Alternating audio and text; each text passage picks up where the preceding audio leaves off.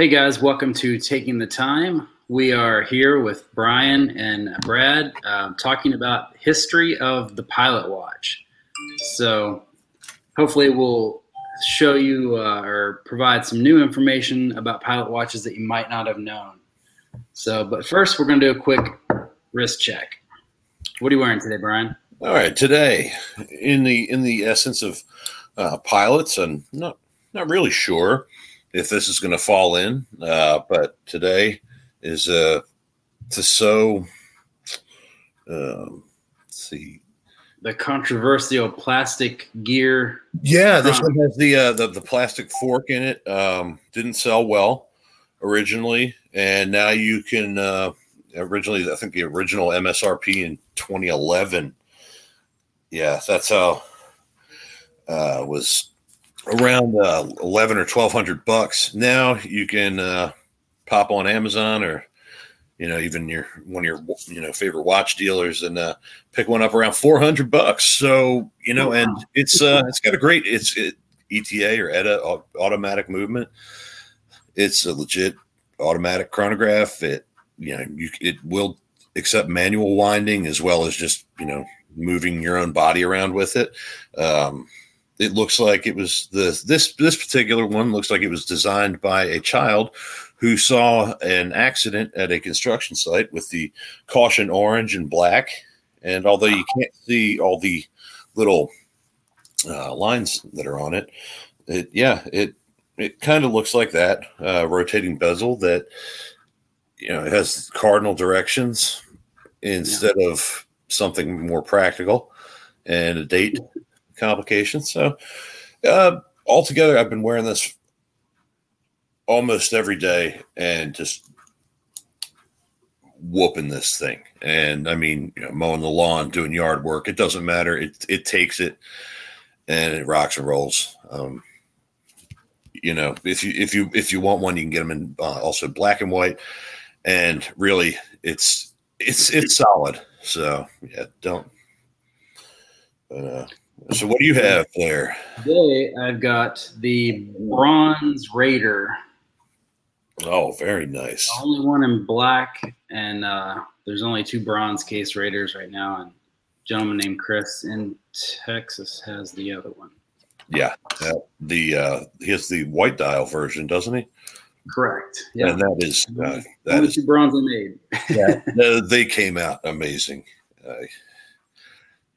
yeah, I uh, I really do like the way the black and the bronze uh, work together. So, so I had to yeah. keep that one. Yeah. All right. So we're we're going to talk briefly about the history of the Pilot Watch. Uh, obviously, Mitchell being a pilot brand, uh, aviation inspired brand, this is right up my alley.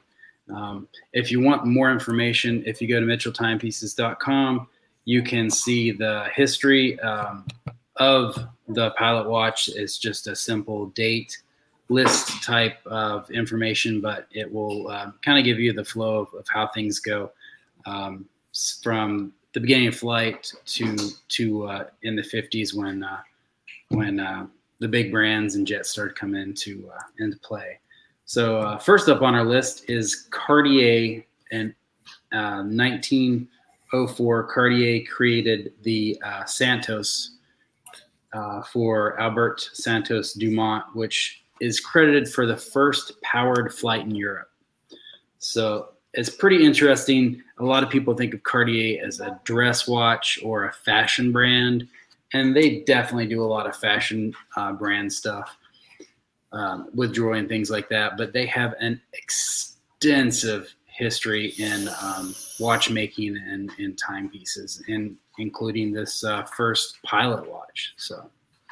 Yeah, and that's a fantastic watch. Uh, it's more of the uh, kind of the semi-rounded, square, more square-looking uh, dial, and you know, just it by today's standards would probably most people would think, oh, well, that's more of a dress watch. But at the time, you know, you're talking t- turn of the century, turn of the previous century now, and it was that was a pilot watch, and you know the you know what are what are the pretty much the criteria for pilot watches? Big numbers that easy to read. You know, you if you're you're flying something, especially the first one, and those guys were wild. I mean, those they were like the astronauts of their time, and uh, you know, just total adrenaline junkies. They they had to just be able to glance at it and tell exactly what time it was, and that was pretty much it. It was exactly it was 100 percent function. It didn't have you know a whole lot of extras, or, you know, extra No components or bugs. anything. Yeah. And, And uh, Cartier and uh, Santos Dumont were actually friends. So that's that's how that relationship came about. He's like, "Hey, I need a watch that I can easily read when I'm trying to fly this machine." Yeah, yeah, Cartier's like, "I've got you." so yeah, and it's it's fantastic how they you know a hundred you know hundred years later we're still you could still buy versions of that watch brand new. yeah, They and I don't I don't think they really changed it um, until the late '90s, if I remember.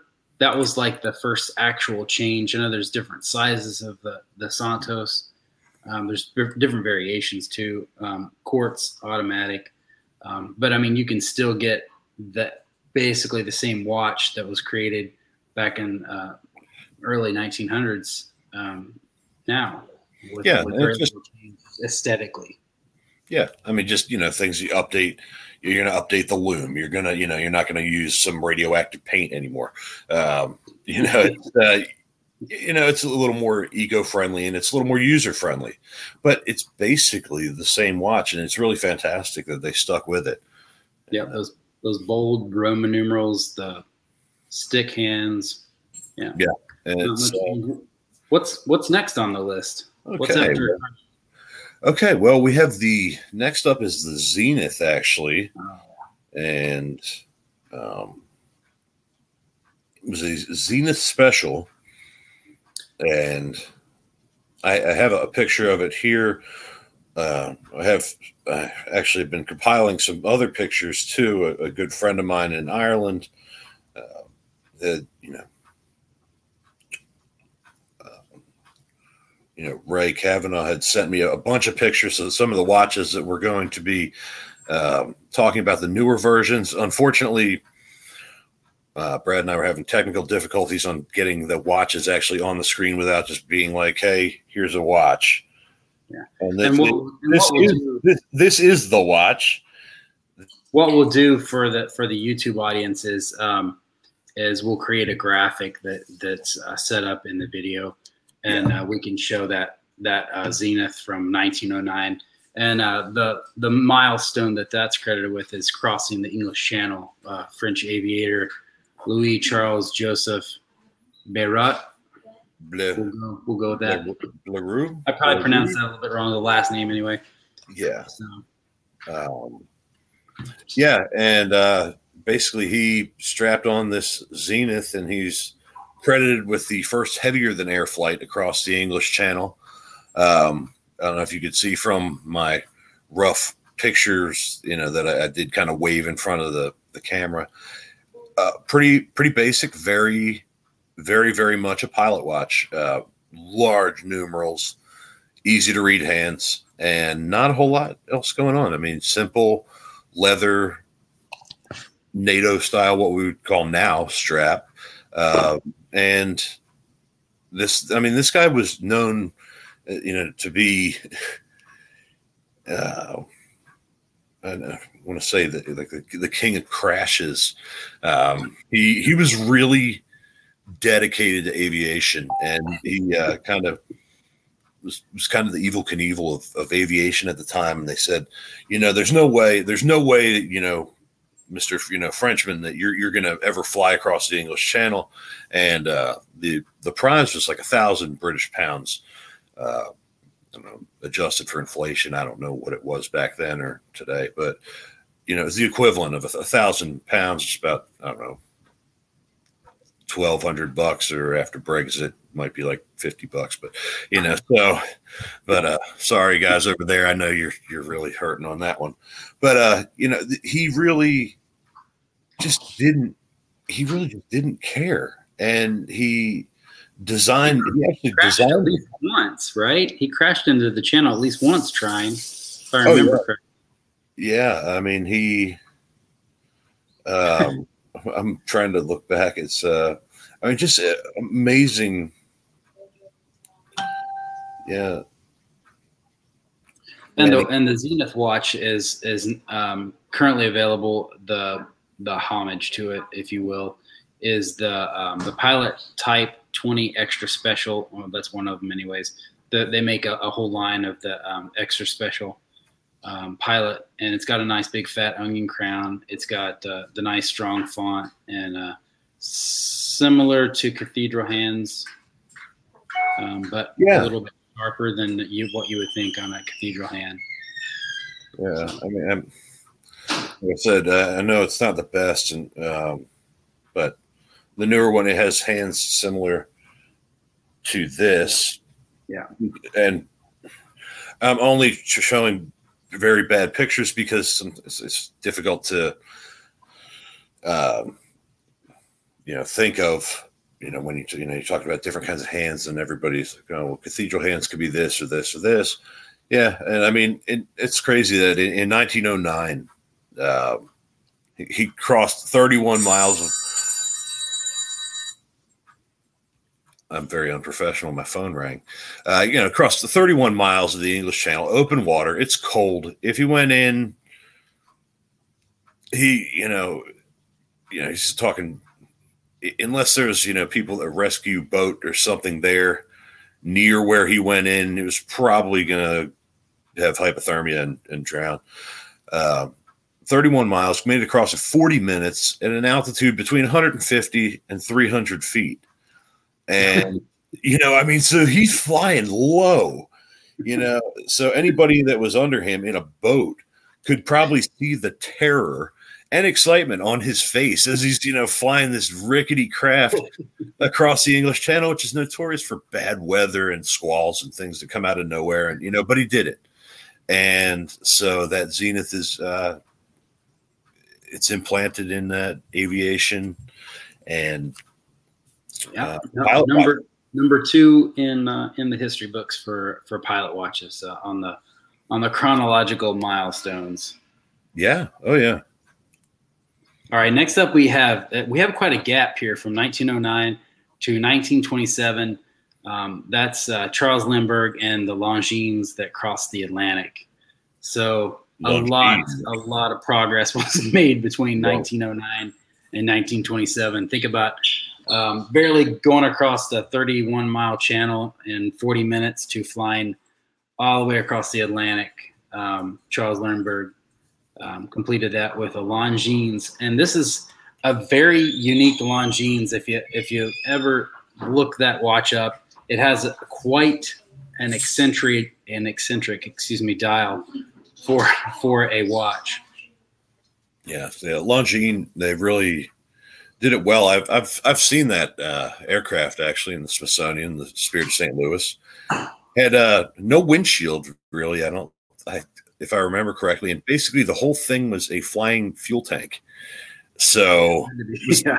one, Yeah. one seat and um, yeah, and, and a whole lot of a whole lot of fuel and some some wheels on the bottom and giant wings and that, and that's it. And he he he made it. Yeah. You know, with the Longines just on his on his wrist and uh, hope and a prayer. I don't know. You know, it's pretty much a, a compass is all. You know, he, he didn't. These weren't modern times when these people did this. It was really rather rather crazy, but you know. and the and the watch um when i look at this watch i don't think of a pilot watch at all because it it, it it's busy the dial's very busy. Um, there's roman numerals on the outside track. There's um, arabic numbers on the inside track. There's another track for the seconds. And um, it does have a nice fat onion crown but man the watch is just busy. If i was going to choose a pilot watch right now it definitely would not be that one.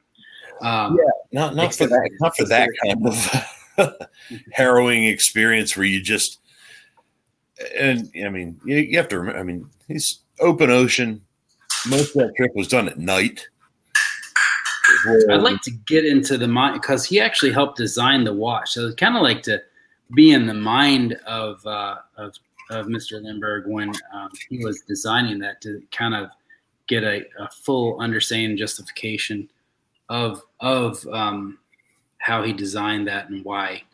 I know part of it was um, due to some of the challenges of pilots getting lost and things like that, but that watch is very interesting. Um, I saw a thing um, pop up when I was trying to find some more information that it was actually um, the re- the release, the new release version of it's like five grand. Yeah, that's, that's, on the top of the food chain for Longines, I believe. Yeah, it's uh, there's definitely like I said, I have. Uh, yeah, I had I had gotten a, a bunch of pictures, and unfortunately, yeah, I said a good friend of mine yeah, Emerald Isle had really had had gone through the ringer to get me some pictures, and uh, unfortunately, just it's it's not going to do them justice to stick it in front of a webcam. But yeah, thank we'll, thank. We'll get the graphic up for the YouTube the YouTube yeah. folks, and uh, we can share it around. So that's no big deal. So all right. 27 we're moving on up the food chain to 1936 this uh, little yeah. watch company called IWC. Yeah, just, yeah, it was in its in its infancy, uh, similar to uh, Volkswagen at the time was small company, and uh, so that kind of says where the uh, the IWC Big Pilot is going. It was a German watch company uh, at the time. It, uh, is it? Are they still German? I believe, yeah. I think so. Um, they may have some Swiss pieces in it, but um, and they really they. No, they're uh, Swiss. I'm sorry. You're right. Uh, yeah, they, they got they were bought. I think post-war by the Swiss. Probably got it for a really good deal because their factory was probably rubble because they were the ones who provided the watches to the German Air Force or the Luftwaffe. And that, that big pilot was 55 millimeters. Oh yeah, massive. massive. I mean, and IWC wasn't the only brand to make that. Um, there was Laco, there was A Lang, and Sohn, um, and Stowa. So there was uh, several brands that were making that exact same watch, um, that giant, huge pilot watch. Yeah. That, uh, the the bombers actually um, wore so they could synchronize bombs and time time runs, things like that and uh, they made a um, a throwback to that a 55 millimeter version with modern, um, you know, crystal movement things like that, and it sold for like 15 grand. So it was a limited edition. Um, pretty, pretty yeah. amazing piece though. Well, and and they're still making them. Uh, they're they're still making big, nice, big pilot watches. They're clean. I mean, when we talked about doing a pilot watch episode, for my first thought, and everything was IWC, and because that's just it gives such a commanding presence on the wrist. I mean, it looks like an aviation dial that they just oh. scale. That's where the um, the Type A and the Type B dials came from. This is a Type a Type A dial, but that's where that rooted from is World War II. Is is those two primary pilot dials that you think of. Oh yeah, absolutely. And it was at the time it was extremely important to be able to uh, precisely time. You know, it was basically synchronize their watches to, you know, drop bombs at X time, and that was it. I mean, a lot of these, you know, you're going back and like I said, this this wasn't modern stuff. They they really just had they needed the precision they knew about how long it should take, say, to fly from wherever the you know airfield was in France before they should be over this part of the UK. They didn't have radar. They didn't have any of that. So I mean, and they pretty much went off of times and cardinal directions. So yeah, pretty impressive when you think that those were used as I mean effective. You know, they were they were very effective in, in warfare and yep. it's it's really cool. All right, so we're we're finishing the pre-war uh, section and we're purposely leaving out the American timepieces, the the Hamiltons, the Walthams, and uh, the Elgins. So the GCT we're leaving out. Those are pocket watches specifically that the Americans were using during World War II. Um, if you guys are interested in that, let us know in the comments if that's something that you want to learn about or um, hear about in the show because we can absolutely do that. Um, I have examples of each. Um, it's quite an interesting uh, thing if you're that much of a nerd like like I am. So um, now that we're finished the pre-war, we got the post-war, and the first big event was in '52, right? Is that right, Brian? I believe so. Yeah, 1952. Or you might be talking about the Breitling Navtimer. Yep, that's the one. Ah, entering the the jet age. Uh, it's exciting for aviation. Uh, you know, even though we, you know, we were using propellers, propeller planes up through Korea and even into Vietnam, we still use propellers, but you know, we did have some jets and in you know, I, th- I think a majority of air travel is still propeller planes, but we were starting to get into more jet technology, um, you know, and ways towards basically more modern you know, point A to point B at 500 and something miles an hour at pressurized cabins and things like that, which back, you know, in the 50s, you probably had a propeller plane with 16 stops to go to Australia or something like that. So it was going to be a long flight. But yeah, I mean, Breitling Navtimer, you're you going to, this is, it's kind of, a it's the introduction of uh, the chronograph and really in a lot of ways, the pilot watches that you think of now are, are mostly chronographs, um, unless it's a vintage inspired piece. It seems like anyway. Um, IWC makes a lot of chronographs. Um, if you think of the space race and, and, space, you think of the Omega Speedy, which is a chronograph, which is uh-huh. you know, so. I mean that Breitling really said, okay, we're doing chronographs now, and yeah. it seems like a lot of people followed suit. yeah, immensely, immensely popular, and it kind of, it was kind of the first fashion statement and highly accurate timepiece kind of that they they put out. I mean, so it was kind of the era of the the Playboy pilots. You know, you fly people over the French Riviera and then spend the next day, you know, a few days, you know, you know, partying in the south of France before you had to fly back, and you know the big, you know, big silver watch on your wrist, and you know, all, all kinds of things. And it was also it was almost a it was the beginning of a, a lifestyle, uh, the beginning of the jet set age. Even though they weren't jets yet, but it was that you know. Oh yeah, well, I'm for the weekend and you know, look at my nice big shiny watch too. So it was practical in the air and on the ground, and everybody liked it, and it looked really cool. Let's let's face it. I mean, we don't you don't buy just an ugly, boring watch and go, oh, this is the greatest thing on earth. You you want something that really kind of captures what it is you like about watches, and that I think that really with the Navtimer, that's what it did. Is it caught you know, you know, both. It was function meets it. It was the first one to show that function can be handsome, you know, and uh, uh, it was kind of more that like Playboy pilot era. So and and the and then the Navitimers were were a large watch for the time too. Yeah. So so there were definitely maybe indirectly a state a statement piece as well.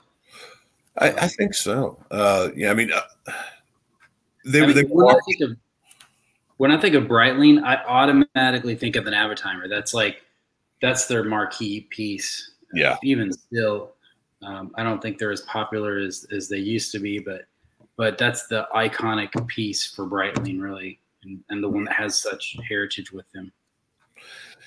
Yeah, they. I mean, they they went through some changes, and they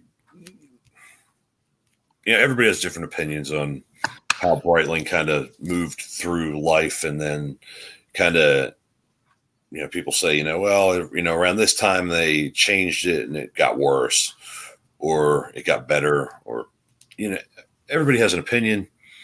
Some some years were much more attractive than others, but yeah. They actually share a factory, or they have a, an arrangement with Tudor um, currently that um, they share movements it's like Tudor makes um, one movement for a certain Breitling, and then Breitling makes the chronograph movement for one of the specific Tudors. So that's kind of an interesting uh, a relationship.